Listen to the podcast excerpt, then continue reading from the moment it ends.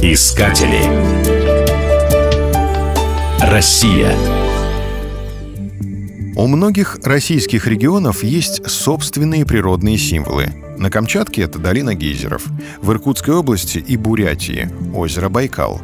Символом Алтая можно считать гору Белуху. Ее также называют крышей Алтая. Высота вершины превышает 4,5 тысячи метров. Поскольку круглый год на ней красуется снежная шапка, ее и прозвали «белухой».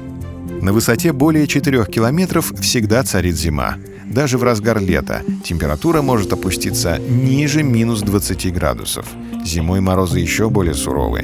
Нередко термометр показывает минус 40 градусов. Благодаря постоянному холоду на склонах Белухи образовалось 170 ледников. Они занимают площадь, сопоставимую с размерами такого государства, как Лихтенштейн. Самый крупный ледник назван в честь Василия Сапожникова, профессора из Томского университета. Еще в 1895 году ему удалось определить высоту Белухи. Чуть меньше по размеру большой и малый Берельские ледники. Все они медленно сползают по склону со скоростью 40 метров в год. Есть и рекордсмены. Например, ледник братьев Троновых за год спускается на целых 120 метров. Сейчас Белуха — популярный альпинистский объект. В начале прошлого века впервые на вершину поднялись братья Михаил и Борис Троновы.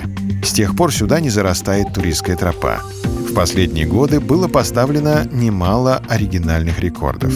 Так альпинисты Левкин и Усанов спустились с покоренной вершины на параплане, а Дмитрий Щитов скатился с Белухи на горных лыжах. На это ему потребовалось всего пару часов. Искатели. Россия.